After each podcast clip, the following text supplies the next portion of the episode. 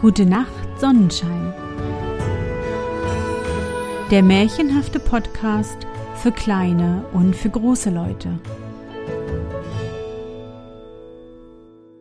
Hallo, mein Sonnenschein. Wie war dein Tag heute? Was hast du heute Schönes erlebt? Mein Name ist Anne und ich begrüße dich zur 123. Folge meines Märchenpodcasts. Lass uns zusammen in die wunderbare Welt der Märchen reisen und gemeinsam entdecken, was die Helden und Prinzessinnen auf ihren Abenteuern erleben. Bist du bereit?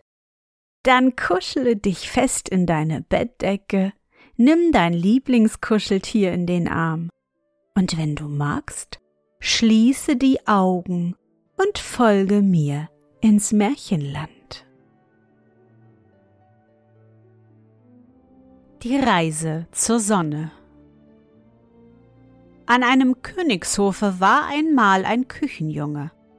Aber hätte man ihm stattliche Kleider angelegt, er wäre unstreitig der schönste, beste Junge im ganzen Lande gewesen.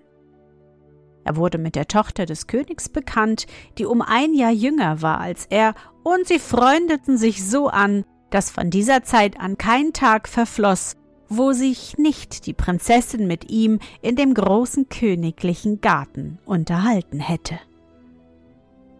Den Räten des Königs war dies nicht recht. Eine Prinzessin und ein Küchenjunge. Sie lagen dem alten König in den Ohren, er solle ihn fortjagen lassen. Der alte König folgte seinen Räten und befahl, ihn fortzujagen. Allein die Prinzessin brach in Tränen aus, sobald sie ihn nur anrührten, denn sie hatte ihn sehr lieb und wusste nicht, wie sie sich ohne ihn unterhalten könnte. Ei was, dachte der alte König. Sie sind ja noch Kinder, mit der Zeit werden sie schon zu Verstand kommen. Und ließ alles beim Alten. Es blieb also alles wie es war. Die Kinder spielten miteinander und niemand durfte sie hindern. Allmählich hörten sie auf, Kinder zu sein. Ihre Freundschaft aber dauerte fort und wurde von Tag zu Tag inniger und fester. Die Prinzessin wuchs heran und war wunderschön. Von allen Enden der Welt kamen Königssöhne herbei, um sie zu werben. Der königliche Palast erscholl von Musik und Becherklang des Weines, und köstliche Speisen gab's in Hülle und Fülle. Die Prinzessin konnte zehn Königssöhne für einen haben, allein sie zog sich von ihnen zurück, sobald sie nur konnte, und eilte, sich mit ihrem Küchenjungen zu unterhalten. Und wenn sie der Vater fragte, wer ihr gefalle, wen sie zum Gemahle haben wolle, so antwortete sie immer, dass ihr der Küchenjunge am besten gefalle, dass sie keinen anderen zum Gemahl nehmen wollte. Oh, der alte König ärgerte sich gewaltig. So viele Königssöhne und ein Küchenjunge. Er rief seine Räte, damit sie ihm sagten, was er tun solle. Sie rieten ihm sogleich, er solle den Küchenjungen umbringen lassen. Allein dem guten König schien es unrecht, den unschuldigen Jungen gewaltsam umbringen zu lassen. Erlaucht der König, sprach der weiseste der Räte. Scheint dir das Unrecht, so schicken wir ihn auf gute Art irgendwo hin, dass er, wenn er auch hundert Jahre reist, nicht wiederkehren kann. Schicken wir ihn zur Sonne, dass er sie frage, warum sie vormittags immer höher steigt und alles mehr und mehr erwärmt und warum sie nachmittags immer niedriger sinkt und alles weniger und weniger erwärmt. Dieser weise Rat gefiel dem König sehr. Wenigstens, sprach er, wird ihn meine Tochter vergessen, wenn sie ihn so lange nicht sieht. Daher riefen sie sogleich den Küchenjungen, gaben ihm Geld auf den Weg und schickten ihn zur Sonne, damit er Antwort auf die Frage brächte. Mit Tränen schied die Königstochter von ihrem Freunde, mit schwerem Herzen begab er sich auf den Weg. Niemand wusste ihm Rat zu erteilen, niemand wusste ihm zu sagen, welchen Weg er nehmen solle. Allein ihm riet sein eigener Verstand, er ging nicht der Sonne entgegen, sondern der Sonne nach. gerade dorthin, wo sie niedersinkt. Er ging und ging durch öde Wälder, auf unwegsamen Pfaden, bis er nach langem Gehen in ein fremdes Land kam, wo ein mächtiger, aber blinder König herrschte. Als der König erfuhr, woher er komme, wohin er gehe, was er beabsichtigte, ließ er ihn sogleich vor seinen goldenen Thron rufen, denn er, denn er bedurfte guten Rates, welchen ihm niemand als die Sonne erteilen konnte. Der Gerufene kam. Du gehst zur Sonne, mein Sohn? So ist es in der Tat. Nun, wenn du hingehst, so frage die Sonne doch, warum ich, ein so mächtiger König, auf meine alten Tage erblindet bin. Vollführst du's, so gäb ich dir sogleich die Hälfte meines Königreichs. Der Küchenjunge versprach's, erhielt Geld und zog der Sonne weiter nach über Berg und Tal, wo nichts zu hören und nichts zu sehen war, bis er zu einem Meere kam. Das Meer war breit und tief. Er durfte weder rechts noch links, denn die Sonne sank gerade hinter dem Meere unter. Ja, was sollte er tun? Er ging am Ufer sinnend hin und her. Und als er so nachsann, kam ein großer Fisch zu ihm. Halb war er über dem Wasser, halb unter dem Wasser. Sein Bauch war wie bei anderen Fischen, sein Rücken aber funkelte wie eine glühende Kohle, und das rührte von dem Glanze der Sonne. Woher bist du? Fragte ihn der Fisch. Was machst du da? Wohin gehst du? Was ich mache? Wohin ich gehe? Ich möchte gern auf die andere Seite, denn ich muss zur Sonne, sie zu befragen, und ich kann nicht hinüber. Zur Sonne? Nun, du sollst hingelangen, ich will dich hinübertragen, wenn du sie fragst, woher es kommt, dass ich, ein so großer Fisch, mich nicht auf den Grund des Wassers niederlassen kann wie die anderen Fische. Willst du sie fragen? Ich will, entgegnete der Küchenjunge, und schon saß er auf dem Rücken des Fisches, der ihn glücklich auf das andere Ufer hinübertrug.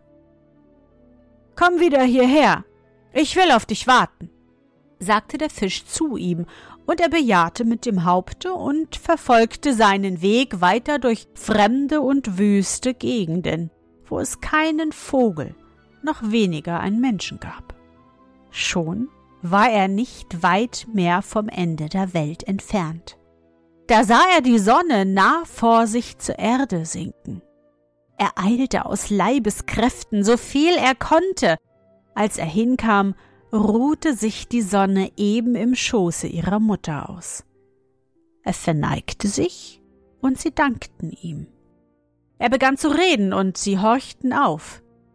Er fragte, Wieso kommt es, dass die Sonne vormittags immer höher und höher steigt und immer mehr erwärmt, nachmittags aber wieder niedersinkend immer schwächer und schwächer wird?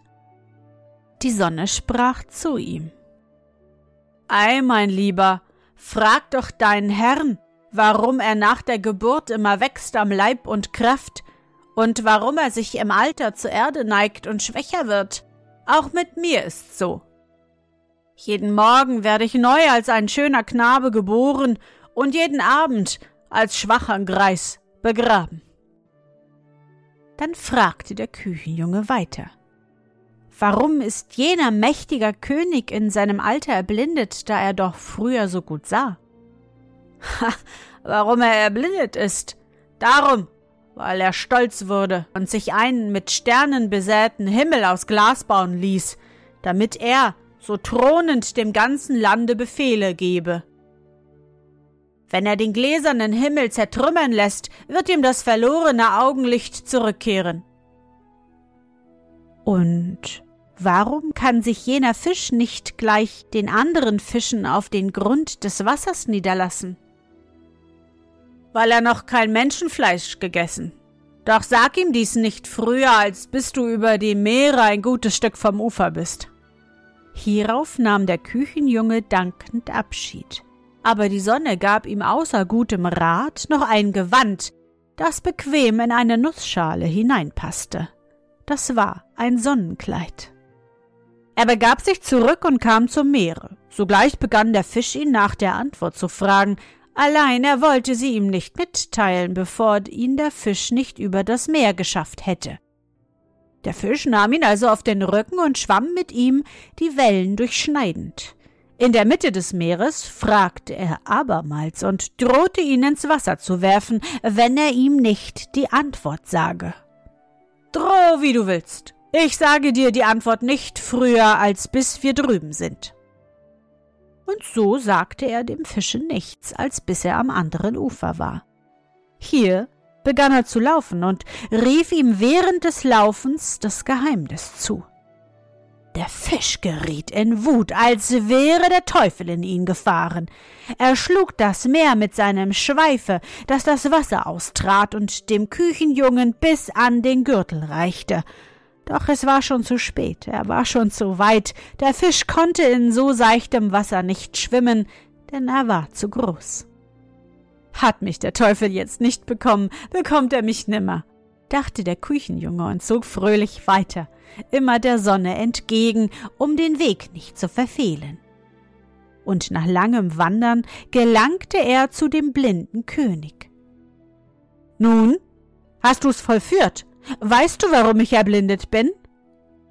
Darum bist du erblindet, weil du zu stolz wurdest. Nur erst, wenn du deinen gläsernen Himmel zertrümmerst, wird dir dein Augenlicht alsbald zurückkehren.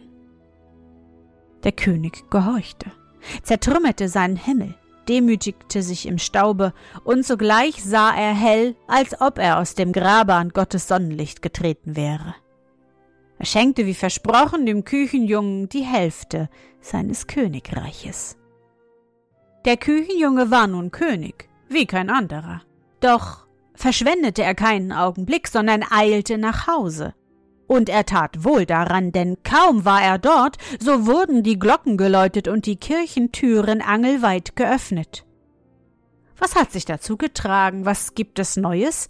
fragte er die Leute. Die Königstochter heiratet, eben werden die Glocken zur Trauung geläutet. Da überlegte er, was er tun solle. Er zog aus seinem Bündel die Nussschale aus der Nussschale das Sonnenkleid, legte es an und setzte sich in die erste Bank am Altar. Nach einer Weile kamen im langen Zug die Hochzeitsgäste. Jeder blickte verwundert den reichen Gast in der ersten Bank an. Einer fragte flüsternd den anderen, wer das sei, aber niemand erkannte ihn. Keiner wusste es. Dann kommt die junge Braut. Sie fragte nicht, wer das in der ersten Bank sei. Sie fliegt auf ihn zu und ist nicht mehr von ihm zu trennen, will nichts von Trauung mit einem anderen wissen. Als der alte König vernommen, was in der Kirche geschehen war, ließ er den Küchenjungen in seinem Sommerkleid vor den Throne führen. Da erzählte der Küchenjunge von Anfang bis zum Ende, wie es ihm ergangen und als er zu Ende war, nahm er die junge Prinzessin, die ihn nun noch lieber hatte als zuvor, bei der Hand, und gesegnet vom alten König schritten sie zum Altar. Dann lebten sie als Ehepaar und herrschten nach dem Tode des alten Königs glücklich bis an ihr Lebensende.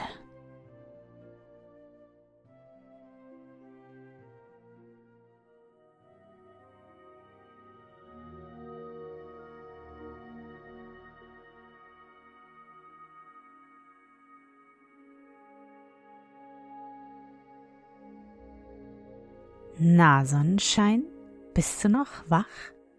Das war das Märchen Die Reise zur Sonne von Josef Wenzig. Wie immer in unseren Märchen ist am Ende alles gut ausgegangen. Der Küchenjunge hat die Aufgaben erfüllt und konnte am Ende seine geliebte Prinzessin heiraten. Sonnenschein, ist dir übrigens etwas aufgefallen? Da habe ich mich doch glatt total versprochen.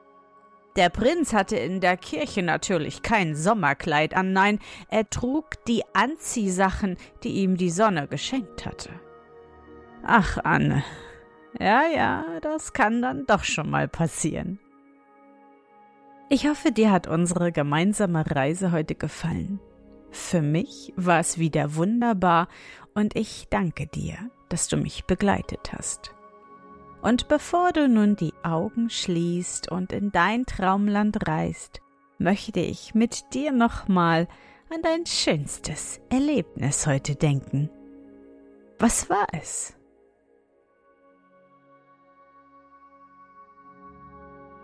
Vielleicht warst du heute am Strand und hast eine Sandburg gebaut oder du hast Muscheln gesammelt. Versuche dich an dein schönstes Erlebnis heute zu erinnern.